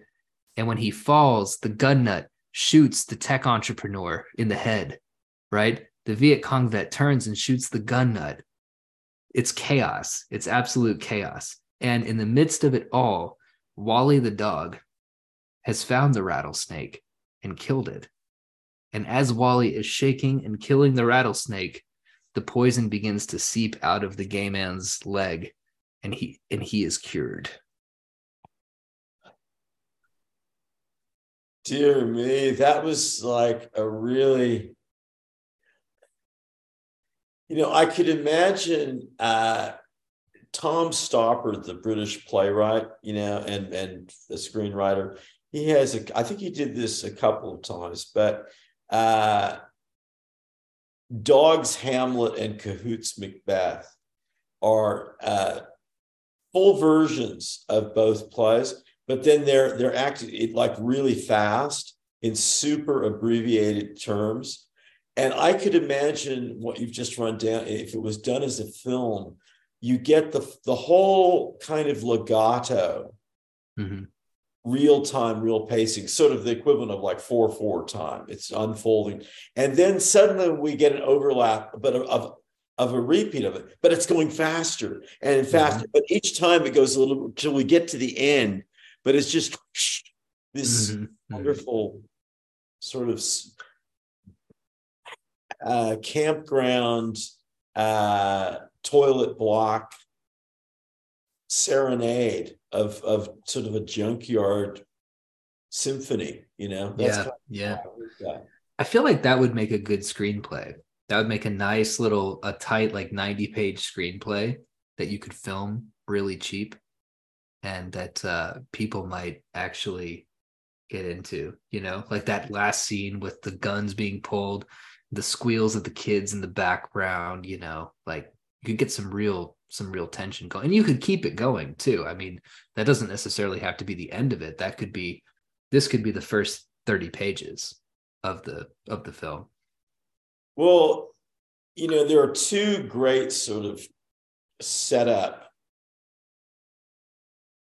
furnishing ideas i think in storytelling one is the really claustrophobic interior whether that be completely private, the person just going and saying, or uh, say like the world of the first Alien, uh, you know, movie.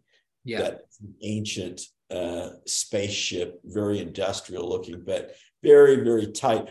Or alternatively, you blow things up and you show multiple, a big cast of characters. And the fact that different people have very different and sometimes conflicting strategies. Mm-hmm. You know, it's kind of one or the other, you know, mm-hmm. it's the mm-hmm. starting point. I like that you chose the other. Made me think too of um, the novelist, the late Russell Banks. Uh, one of his early books was published by the Fiction Collective, you know. Mm-hmm. Uh, mm-hmm. Lidia's connected with that.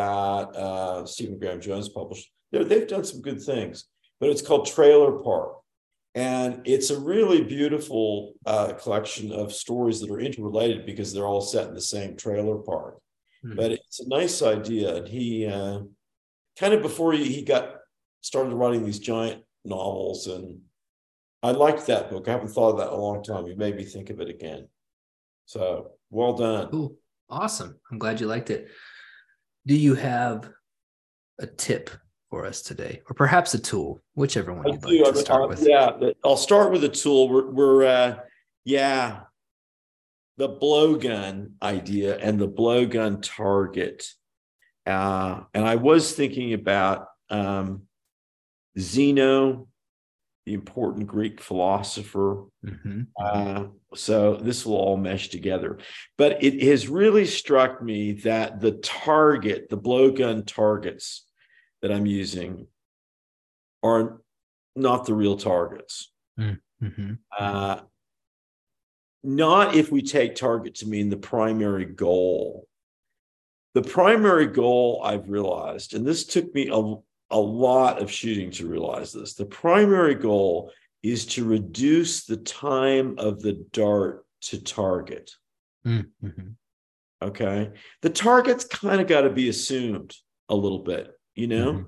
You have to factor that in. But the basic physics of it is shorten the time of the arrow in flight so as to reduce the number of forces impinging on it. You know, that really, I think, makes good practical sense. So the tool, I think, is to try to apply that thinking as broadly as you can. And there are a couple of sub lessons. Synonyms can be helpful, but they can also be deceptive. Target and goal may not be the same thing. And to actually hit the target, it may be a lot more effective to start thinking of that process. And I recommend that people do go back to Zeno. Zeno's arrow paradox, which is really the uh, the paradox of infinite divisibility, is only one. It's one of his most famous, but it's only one of many, many, many that he came up with. And his thinking is, uh, well, it was good enough for Plato. It should be good enough for us. He was also a really humble genius. He really thought he was just coming up with some interesting scenarios to defend Parmenides. Mhm. Mhm. And we should all have as good lieutenants and greyhounds as Zeno was for Parmenides. Even Richard Dawkins isn't that, is in that category with Darwin, but Mhm. Zeno did some really great work. Um, and it's a chance to think about motion versus changing location. And going back to our time theme, can duration be composed of instants? I think all of those things are worth thinking about. And that's why I really encourage some sort of target or aiming practice physically in our lives. But to wrap it up, as we encourage morphing nouns into verbs, which is something you and I have emphasized repeatedly, try to verb desires and objectives into processes and priorities. It's a little bit clunky at the start because you kind of get that checklist sort of Mhm. Mhm. Yeah. linear sequence. But groove into that as smoothly as possible. And when it starts to feel more like a dance or more like a vibrating waveform than a checklist, you'll feel it. And a lot of smoother operations will come into play. Mhm. Mhm. So a little bit of a convoluted tool, but I think people get it. Take Mhm. something that has a real physical truth, actuality, materialness to it. I've said the blowgun target. Try to apply that metaphorically, but find something as physical and actual in your own life to base that on. And think of, of that whole interaction as process, not as product in the sense of, well, this is the result. Actually, enjoy the steps to the result, maybe a simpler way to put it now that I think of it. Okay. The tip is is is very straightforward, and it's something we have touched on a little bit before, uh, in the sense of seeing a silent movie.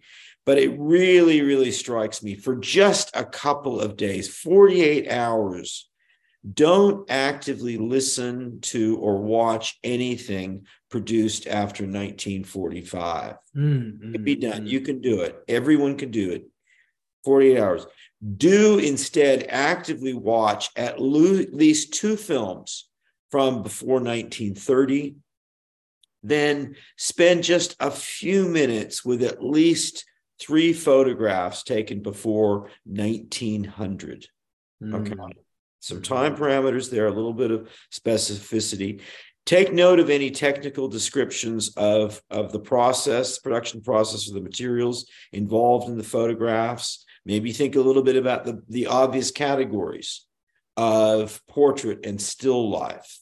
Why are those the obvious categories mm. before 1900? Here is an enormous bonus for you, David, and for listeners. We were going to have to follow this guy up. I hadn't heard of him before, but in thinking about uh, great early films, and I highly recommend Ballet Mécanique. If you haven't seen that, you must. Anemic Cinema by Marcel Duchamp is a must. I'm it's hypnotic. It's deprogramming two must-see films. Ballet Mécanique and Duchamp's Anemic Cinema. Georges Méliès, you know, uh, his earlier fantastic pieces, not just the voyage to the moon, but the man with the India rubber head. You start to see really what's going on, where f- photography and film created these, uh, talk about a plurality of worlds. And now we are completely lost in them and so hypnotized that we don't really recognize it even more. But in looking at a list of films, I discovered that Gregory Bateson, when he was, he's one of our heroes for listeners who haven't checked, uh, his amazingly diverse career. At one point, when he was uh, investigating schizophrenia, he got partnered up with, talk about a Renaissance man, but a polymath gone wrong, Weldon Kees have you ever heard of him? I have. I have. You have? I'm trying to think of where I have. Well, he's he did everything: poet, critic, mm-hmm. filmmaker. Every, I mean, he was kind of everywhere, and it didn't quite hit the big. Well, he's amazing. He's amazing. I'm going to dedicate more time to study, but they did films together, mm. like hand to eye coordination from a but from a mental health point of view i so want to see those films but anyway that's my tip go back and just have a little bit of completely time shelter protected exposure to pre 1900 photography and pre 1945 films with no contemporary exposure over two tactical days Weldon Harry Weldon Kees, fe- born February 24th, 1914, disappeared. That's the part I love. July 18th, 1955, was an American poet, painter, literary critic, novelist, playwright, jazz pianist, short story writer, and filmmaker. 41 years old, he disappeared his car was found on the other side, the Marin County side of Golden Gate, the Golden Gate Bridge. Mm. I just love every single thing about that. He's my new Lost Explorers hero of, of the month, at least. I'm glad you dig it. I mean, very, very peculiar character, but Gregory Bateson just got around to doing everything from the intellectual and social investigation point of view. And I mean, in addition to being, you know, an anthropologist in New Guinea and working with alcoholism and schizophrenia and linguistics, he was also doing these films. And I just want to be able to track one down. Mm-hmm, mm-hmm. Yeah. So, listeners, for the dream today, we have something very special. Kris recorded a dream of his on April 4th uh, as he was waking up. And you'll hear it as it plays at the end of this episode. He's got this great, gravelly, uh, tone to his voice. I, I sent him a text when he sent me the file, and I said, "Your voice sounds incredible in this. It's just it's like ASMR."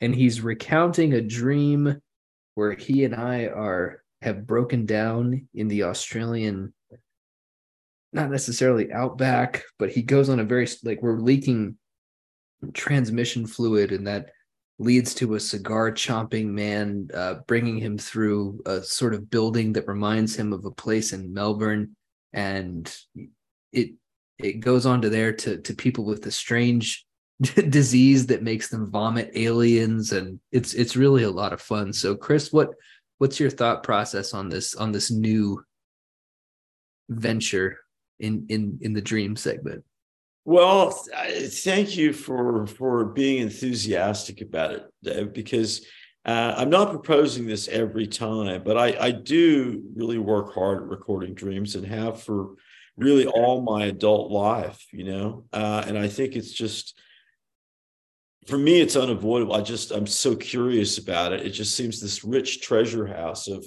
of of mythos that that i can draw on or just just wonder about and and we because we so little of it survives sometimes the waking experience that whatever you can salvage is kind of precious. But i wanted listeners to uh to hear something as it's being made and fumbled through. You can you can hear you fighting sleep through it. You'll yeah. pause for a moment and you'll go ah. Yeah. And i yeah, think I'm there really was something conscious yeah. I'm really not. It's really, it's really cool to listen to. I liked it a lot. And it, it's an example, you know, we Dave and I talk about magic practices in our lives. And we're we're very serious we're joyful about them but we we really mean what we say and we know that they are a discipline that are that's sometimes difficult uh, mm-hmm. they require a real real commitment and any kind of of process uh, really does. But I think the more, the higher the the wonder stakes, the hmm. possibility mm. of insight into oneself, into other people, into the world, into the notion of insight, then sometimes the harder you have to work for it. And mm. it hmm. does sound stumbling and and just groggy and disconnected and you know we're fighting for some sense of coherence. And you said you had a lady over too and she was freaked out by it? Not on not last on that occasion but this has happened yeah before. This okay. happened throughout you know a couple of marriages you know it was uh, and and girlfriends at various times. It, They're it's like, what difficult. the hell are you doing? yeah, it's it's annoying. It can be scary. It can be. I mean, may, well, not so much scary in the sense of is there a burglar in the house, but more who is this person I'm sleeping with? you know. Uh, who's this person I'm bonking, and why are they sort of obsessed with recording their dreams? Yeah, yeah. But I, I, I have that kind of uh, well, it's a commitment. I and I believe that that if you're going to do something, you're really going to be in it and, mm. and really sacrifice for it. Mm. But the mm. rewards, I think, are occasionally there. And for me, and what this is moving towards in uh, the book that I'm working on, is working on one aspect of the cognition experience that we can have any influence over, and that's our own associative networks. The, the chains of thought, the rivers of possibility and decision that we might have some influence over, uh, as opposed to our social environments, the larger media scape, uh, circumstance, whatever we call that there are a few ways we could do that, and we get it by these little glimpses into the dream thing. So you got to uh, have uh, the courage and the discipline to sort of, you know, kind of make yourself foolish and vulnerable, and mm-hmm, mm-hmm. and but get the stuff down. And yeah. I I hope people enjoy this. This is just an experiment. We're welcome for feedback. Uh, yeah, yeah, yeah, yeah. As it by the way, as you were uh, talking just now, the anemic cinema just began playing on YouTube because I called it up and I guess it just now loaded. So there was this great soundtrack Oh, to, to yeah, you talking because yeah. both things were playing through my headphones. oh But, uh, bonus. Bonus, yeah. Um, but uh, all right. Well, I guess we'll play that now. Save all changes. Very vivid, intense dream about, for one thing, being off on a trip with David in a new car, which was was actually a little bit underslung, maybe picking up on the lowrider conversation with Vince but a Chevrolet Impala, but new, newly done, that comes to mind. Being up in central Victoria, in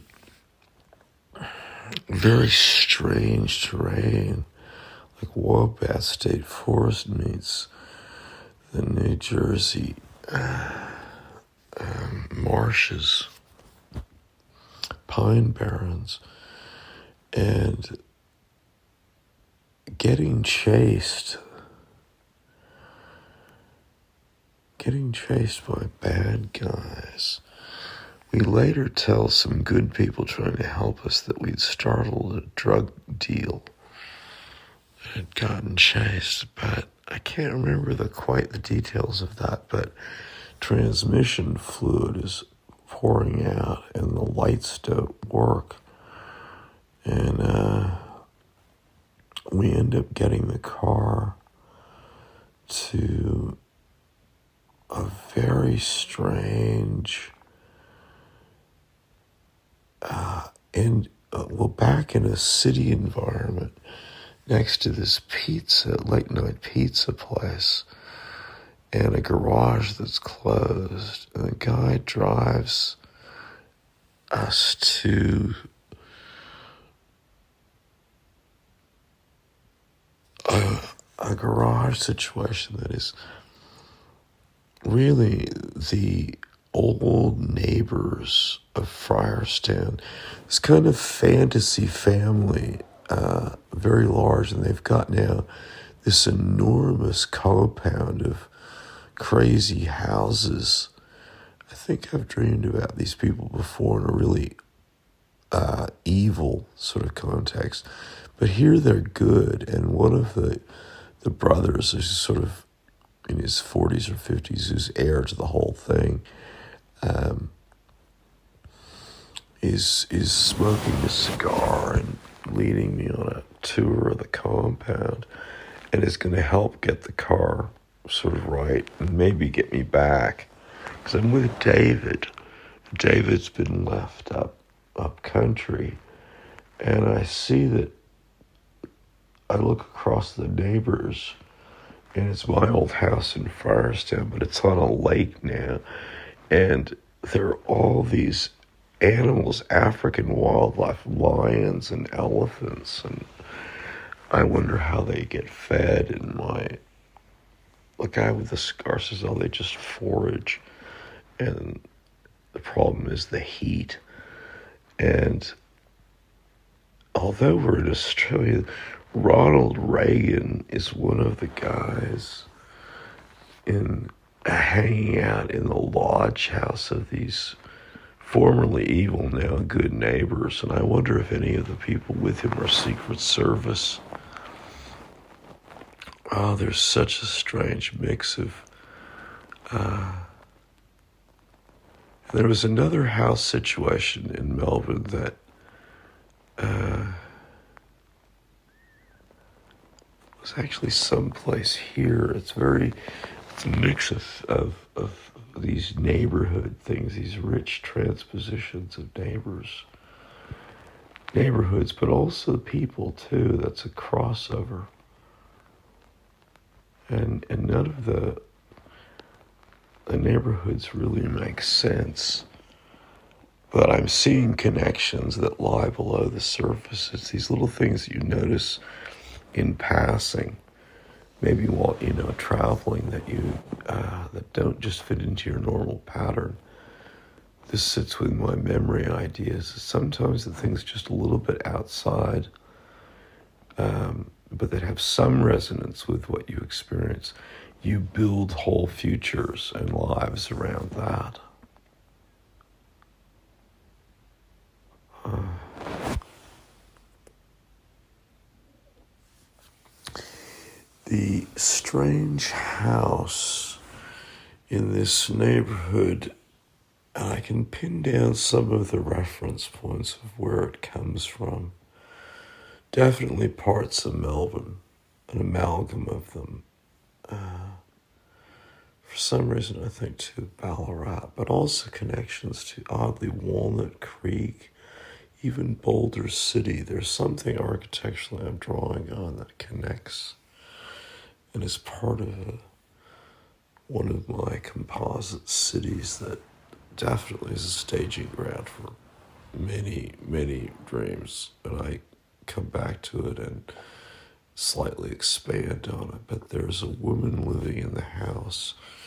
There's a brief conversation with her what it's like to live in one of these houses. There's some historic significance.